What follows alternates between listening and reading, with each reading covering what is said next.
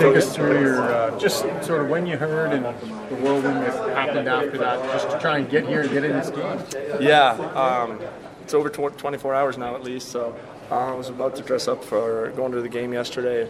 Around four o'clock, David called me, um, said he had a trade, um, stay home kind of thing, and. Uh, took an hour. Kenny called me and uh, welcomed me to, to, Edmonton. So I flew out this morning. Um, got in around 1.30, something like that. Uh, went to the hotel, got meal in and nap in, and uh, ready to go. It's it's actually to be honest, I, would rather have it this way because you you, yeah. you see the guys right away. You get in a game situation, you get to know them, and um, especially it's kind of nice to beat Toronto at home the first game, right? So uh, no, it's been it's been a, a, whirlwind of 24 hours, but I'm super happy and excited to be here. How did you feel out there? With it? I mean, you looked like the legs were there and everything was there. Like, just how did it feel? Well, it, it felt all right. I, I think uh, uh, I had to catch my breath there a couple times, especially in the second. I had a long one, but uh, obviously they, they made it really easy for me. Um, just trying to go out there and do my thing and, uh, and help the team to win. And um, obviously, you know the the firepower this team has. So for me to come in have a role of uh, trying to shut their big lines down and, and, and keep uh,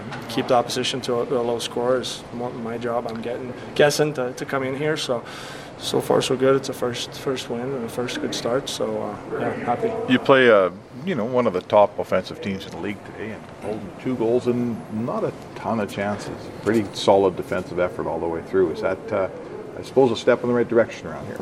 Yeah, I mean, I can only speak for, for this game. I haven't really seen what they've done here in the last month or so, but uh, I thought it was really I think it starts again with the forwards. Uh, just such a good back pressure with it. It keeps us having good gaps. It keeps us knocking pucks down. They have, don't let them have zone entries.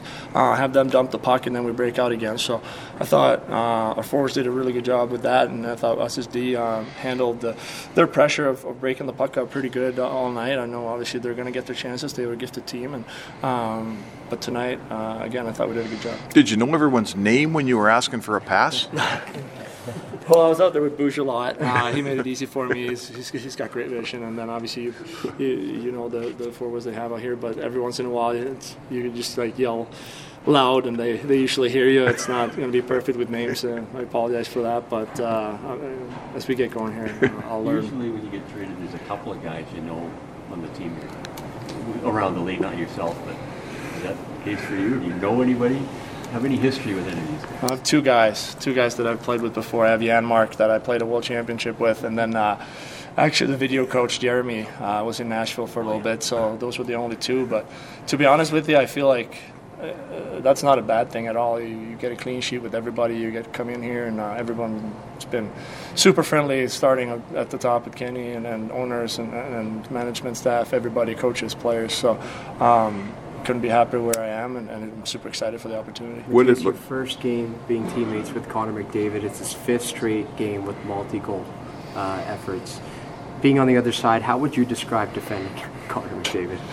It's kind of nice to see that he doesn't just do it to you, right? Like just, you know, it seems every time we play them, it's been Leon too. I mean, he's been lights out against us, and, and it just seems like you can't stop him. But just uh, to see him do it in person, it's uh, it's pretty cool. I mean, it's it's it's like nobody else, right? Like those two guys can, can really do it offensively. So, um, pleasure to sit there on the bench and watch them do their thing, and uh, hopefully we can chip in and contribute defensively here, and uh, maybe offensively as well, and uh, get this thing rolling. So, uh, you played a lot with Bouchard tonight. What was your first impressions of him as a defense partner? Really good. Um, just his vision, uh, talking a lot out there. I think uh, that was that was probably the most thing that the, the biggest thing that stuck out to me was his vision and, and the way he um, saw the ice, found passes, um, was always on the tape, really good vision. So um, I, am sure. I mean, I've seen him before, and I know he's a really good D-man. But um, I was really impressed with his game. Mattias, when you mentioned you played that shutdown role for such a long time and never really had a high octane offense to go with it, does it make it easier as a defensive guy to know that if you do your job, you know, eventually the dam's going to break for your team? Yeah, 100%. I mean, it's it speaks for itself. I know. Um, I, I, take a lot of pride in the defensive side of the game. I think that's where I'm at my best. So um, knowing that if I do my job to 100%, there's there's a, a, high probability that, that the outcome of the game is going to be really good. So. Um, obviously, it's uh, as I said earlier, it's a, it's a really, really cool experience for me. It's a really cool opportunity. I mean, uh, being in the final in 17, being close to winning, um, this is uh, is going to be a really fun ride, and then hopefully we can get um, to that next step. Hi, it's Shauna, and I might be a bad parent because my kids think french fries are vegetables. Hey, it's Ryan, and I might be a bad parent because I went out for wings when my wife was in the hospital after giving birth. Johnny here. I might be a bad parent because in my house, the tooth fairy gives pocket change. But we're not alone. Len emailed us and said his six year old daughter's Tarzan moment going from love seat to lazy boy by curtains made him more proud than any dance recital. And Andy left his two year old at the rink. All right, guys, I'm sure we're not alone. Like Andy's kid. For stories and confessions like this, make sure you check out our podcast. It's called Bad Parents, and it's available wherever you get your podcasts. I left a glove at the rink.